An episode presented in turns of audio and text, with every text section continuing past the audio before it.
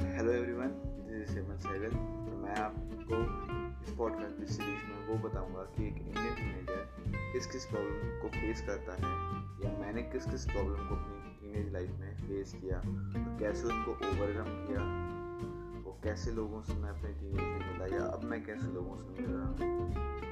तो जो पहला मेरा एपिसोड है, वो बीस तारीख को आएगा, बीस अगस्त को। तो तैयार रहिएगा।